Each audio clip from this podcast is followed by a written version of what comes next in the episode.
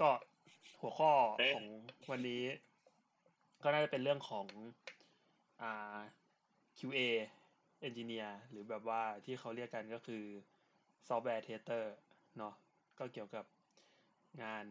อ่าไอทีก็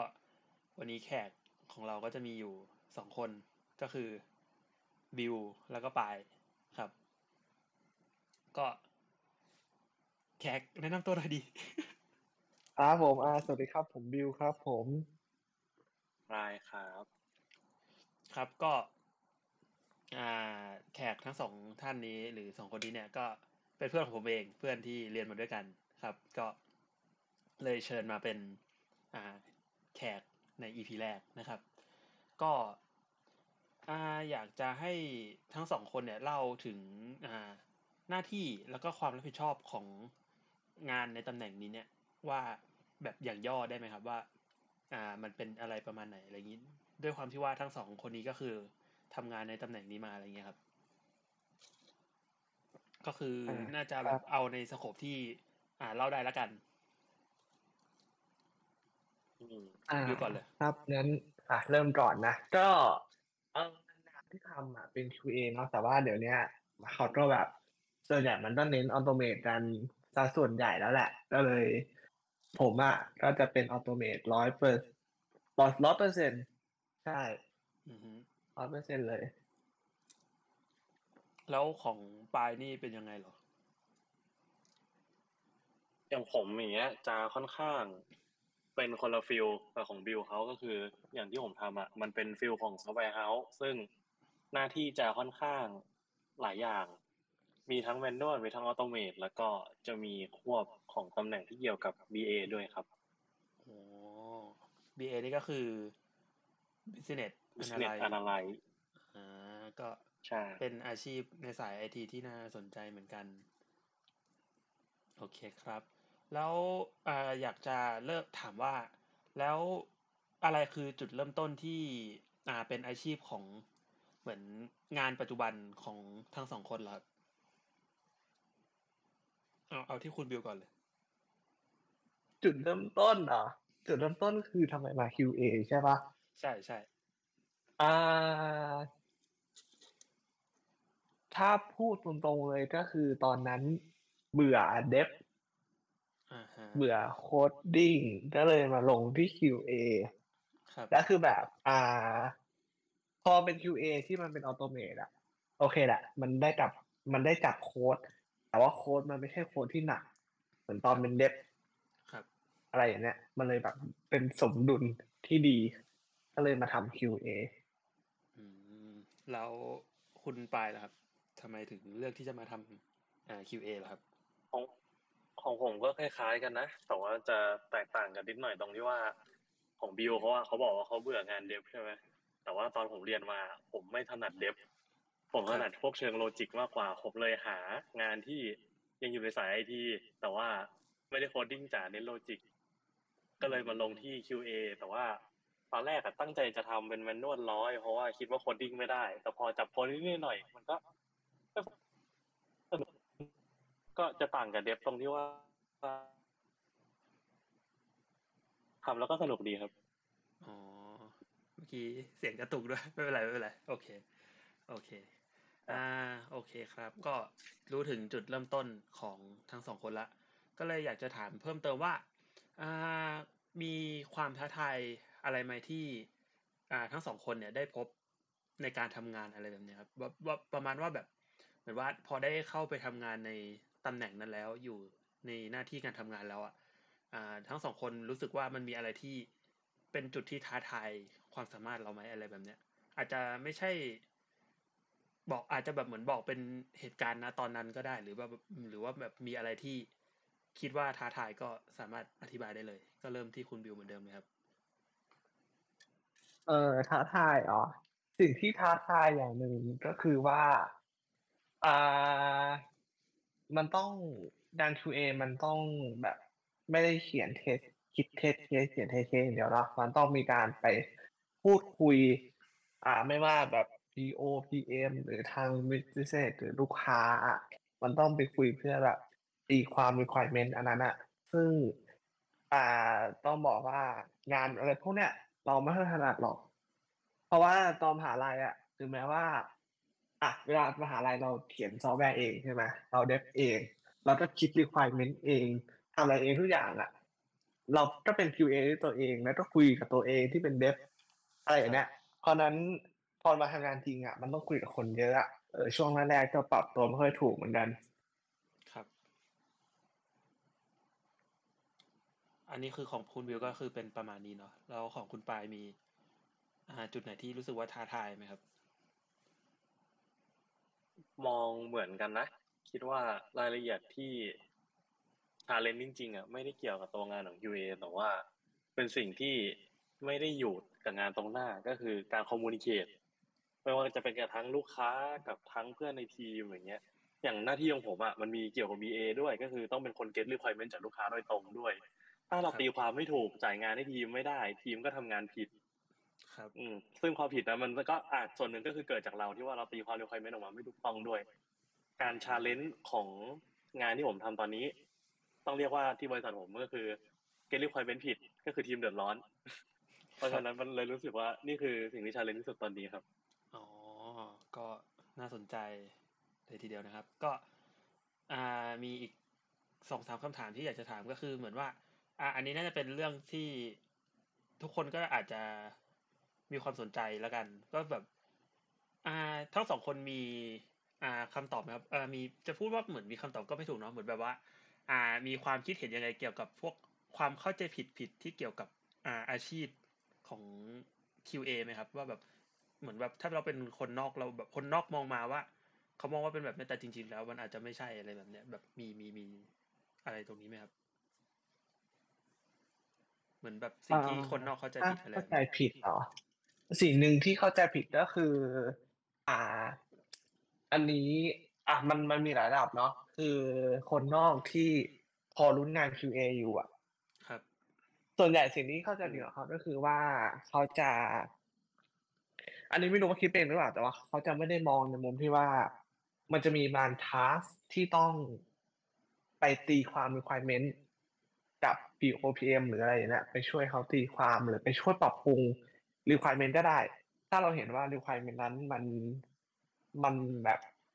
มีอะไรที่ต้องปรับมีอะไรที่มันดีกว่านี้ได้ หรือว่าอาจจะมีช่องโหว่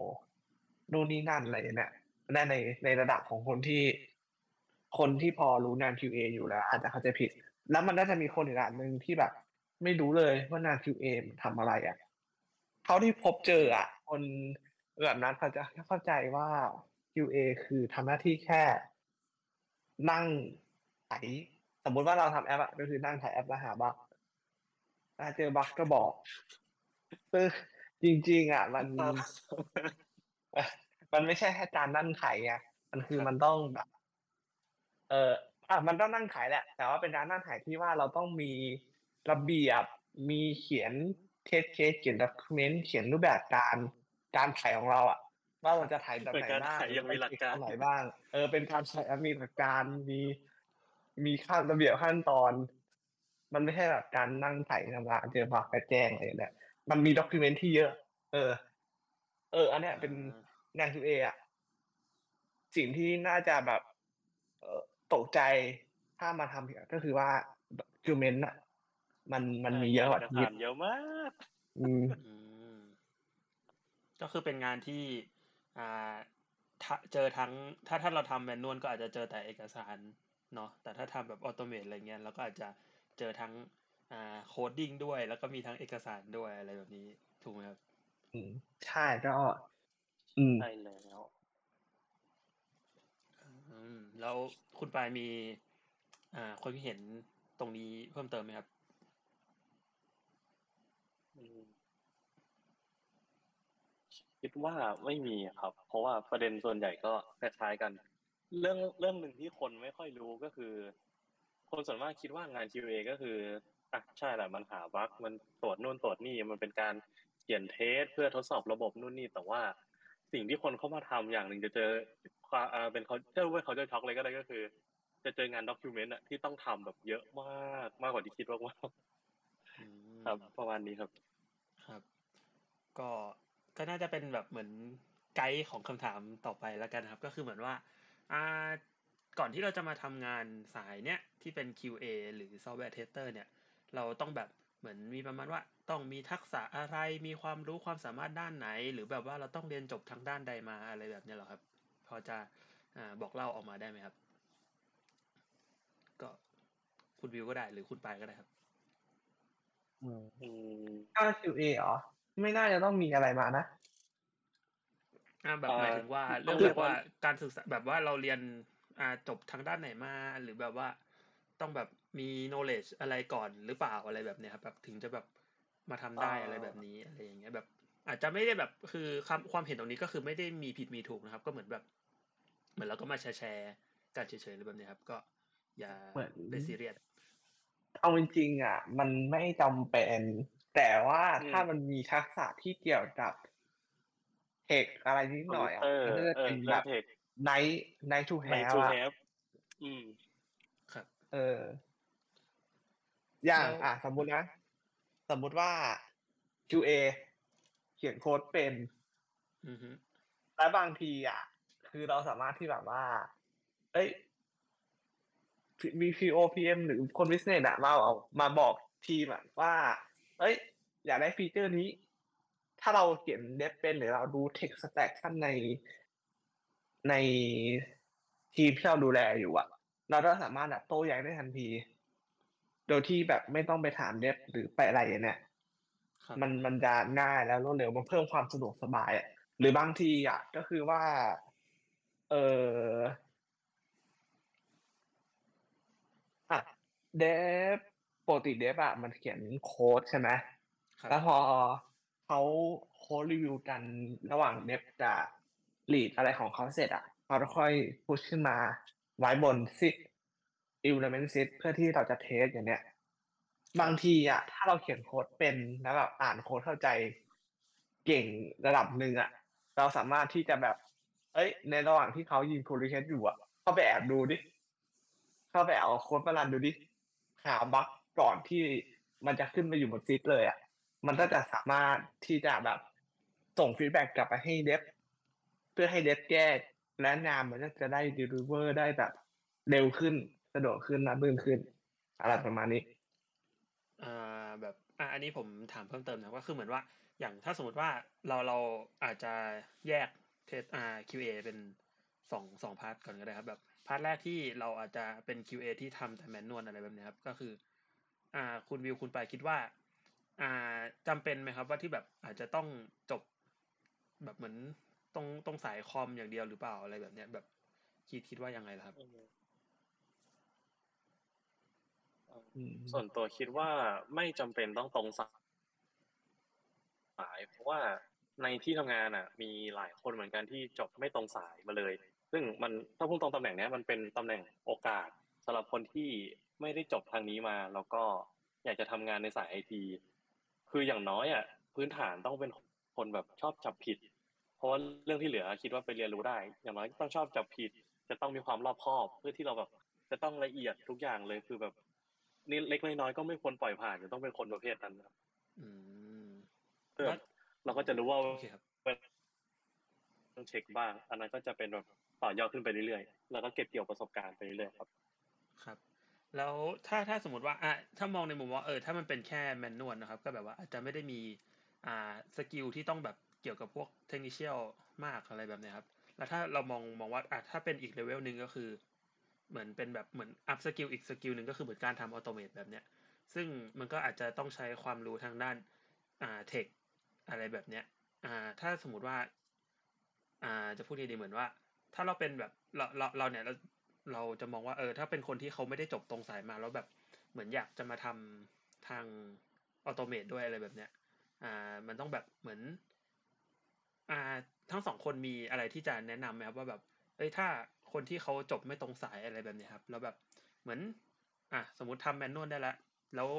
เหมือนอยาก up skill ตัวเองอะไรก็แบบมาทำ automate ด้วยอะไรแบบเนี้ยคืออยากจะเราแบบมีมีอะไรที่มาไกด์ไหมหรือแบบอะไรแบบนี้ไหมครับหรือแบบว่าอาจจะเป็นแบบ อ่า ความรู้ที่จำเป็นก่อนที่จะมาทำตรงนี้อะไรแบบที่ อ่าอ่าคนนั้นเขาอ่าควรไปหาความรู้เพิ่มเติมอะไรแบบเนี้ยครับ automation หรอ automation อะถ้าถ้าอยากได้ skill พวกนี้จริงๆอะเอาแค่พื้นฐานการเขียนโค้ดก็พอ เพราะว่า เออถ้าพูดตรงๆอะเราเขียนโค้ด automation เพื่อเพื่อแค่ test อะโอเค มันอาจจะมีการ improve automation เพื่อให้อาการรัน automation อะมันเร็วขึ้นมีประสิทธิภาพมากขึ้น แต่ส่วนใหญ่อะมันก็คือเขียนให้พอใช้ test ได้อะมันไม่ต้องไปแบบไปนั่ง refactor ให้มันสวยเหมือนแบบนี้มันดันแบบ O N O อะไรมีประสิทธิภาพที่สุดมันไม่จำเป็นต้องขนาดนั้น เพราะนั้นเนี่ย skill coding ของ automation อะอ่า เอาแค่แบบพื้นฐานก็พอแต่ว่าเอ่ออย่างน้อย อืม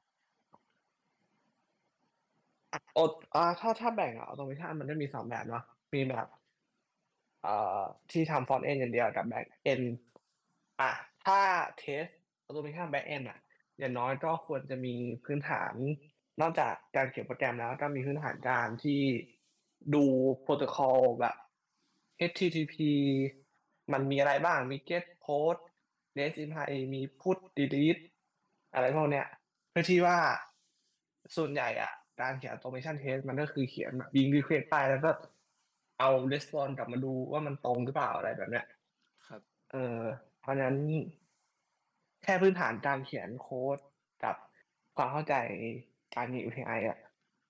น่าจะเพียงพอแล้วแล้วแบบ อ่ามีจะพูดว่าเหมือนมีสมมติว่าเรา automate เนาะแบบอ่าคุณบิวมีอะไรที่จะเหมือนแบบ ถ้าสมมติว่าคนที่เขาสนใจที่จะเริ่มมาทำ automate เนี่ยมีแบบอ่า tools ตัวไหนไหมที่อ่าแนะนำให้ลองแบบไปลองไปใช้ดูอะไรแบบเนี้ย เป็นตัวไหนก็ได้ครับ แบบมีมีสักตัวไหมครับที่จะแนะนำอะไรเงี้ยอ่าถ้าเอาง่ายสุดเลย install ง่าย set up ง่าย แล้วก็เขียนโค้ดแล้ว เข้าใจเห็นภาพได้ง่ายก็คือ Cypress ครับใช่ซึ่งเหมาะสำหรับคนเริ่มต้นใหม่ เพราะว่าจริง ๆ tool ตัวเนี้ยมันเป็น tool สำหรับ test ตัว frontend ด้วย ครับ อืม แล้วถ้าเรา test frontend อะ เราจะไม่เบื่อ จะสนุกสนานมากกว่าไป test backendอันนี้ประสบการณ์ส่วนตัวใช่ไหมครับ เอ้ย อันนี้เพื่อนเพื่อนประสบการณ์เพื่อนอ๋อโอ เคครับ ก็อ่าอันนี้น่าจะเป็นคำถามสุดท้ายแล้วอะไรประมาณนี้เนาะก็คืออ่ามีคำแนะนำไหมสำหรับคนที่สนใจในที่จะมาทำในอาชีพนี้ครับอ่าคุณบิวคุณไปมีไหมครับไอ้ปลายก่อนดีว่า อย่างน้อยคืออยากให้เป็นคนที่สนใจเรื่อง tech ก่อนเลย เพราะว่างานสายเนี้ย ถ้าไม่มีความรู้เรื่อง tech อะ จะค่อนข้างไปต่อได้ยากระดับหนึ่งเลย อย่างน้อยยืนพื้นต้องเป็นต้องเป็นแบบนั้น แล้วก็สองก็คืออย่างที่บอกไปตอนแรกเนาะต้องเป็นคนค่อนข้างรอบคอบ เพราะว่าตามตำแหน่งงานของเราอะ มันคือการรับประกันคุณภาพของตัวซอฟต์แวร์ ซึ่งถ้าเราขาดความรอบคอบอะซอฟต์แวร์นั้นก็อาจจะไม่มีคุณภาพได้อย่างน้อยเริ่มมีประมาณเนี้ย ก็เริ่มต้นได้แล้วครับโอเคแล้วคุณบิวมีคำแนะนำไหมครับ เออคำแนะนำสำหรับคนที่จะเข้า QA เหรอ ใช่ ไม่ไม่ไม่จำเป็นต้องเป็นคนที่อ่า แบบก็คือใครก็ได้ที่เขาสนใจอะไรแบบนี้แบบมีคำแนะนำไหมประมาณนี้ใช่ใช่ไหมใช่เออจบอะไรมาก็ได้ จะเขียนโค้ดเก่ง หรือว่าเขียนโค้ดไม่เก่งก็ได้หมดเขียนโค้ดไม่เก่งก็ เออ เดี๋ยวเขาจะสอนแหละ หรือไม่เขาก็ให้ทำแมนนวลแหละ แต่ว่าถ้าเขียนโค้ดเก่งก็ทำ QA ได้นะ ก็ไปลงออโตเมชันเพียวๆเลย อะไรอย่างเนี้ยครับ แล้วก็เป็นประมาณนี้เนาะครับ ก็อ่าแล้วก็วันนี้เราก็ได้มารู้จักกับงานอ่า QA หรือ Software Tester กันไปคร่าวๆแล้วนะครับ ก็ใน EP ต่อไปเนี่ยจะเป็นงานในตำแหน่งไหนในสายอาชีพอะไรก็ ไว้ติดตามกันต่อไปนะครับ ก็วันนี้ก็ขอขอบคุณแขกทั้งสองท่านด้วยนะครับ ทั้งคุณบิวแล้วก็คุณปายด้วยนะครับ ขอบคุณครับ ครับ แต่ว่าแขกแขกอยากรู้ครับมีคำถามครับ นี่ผมสัมภาษณ์อยู่ในรายการชื่ออะไรวะเนี่ย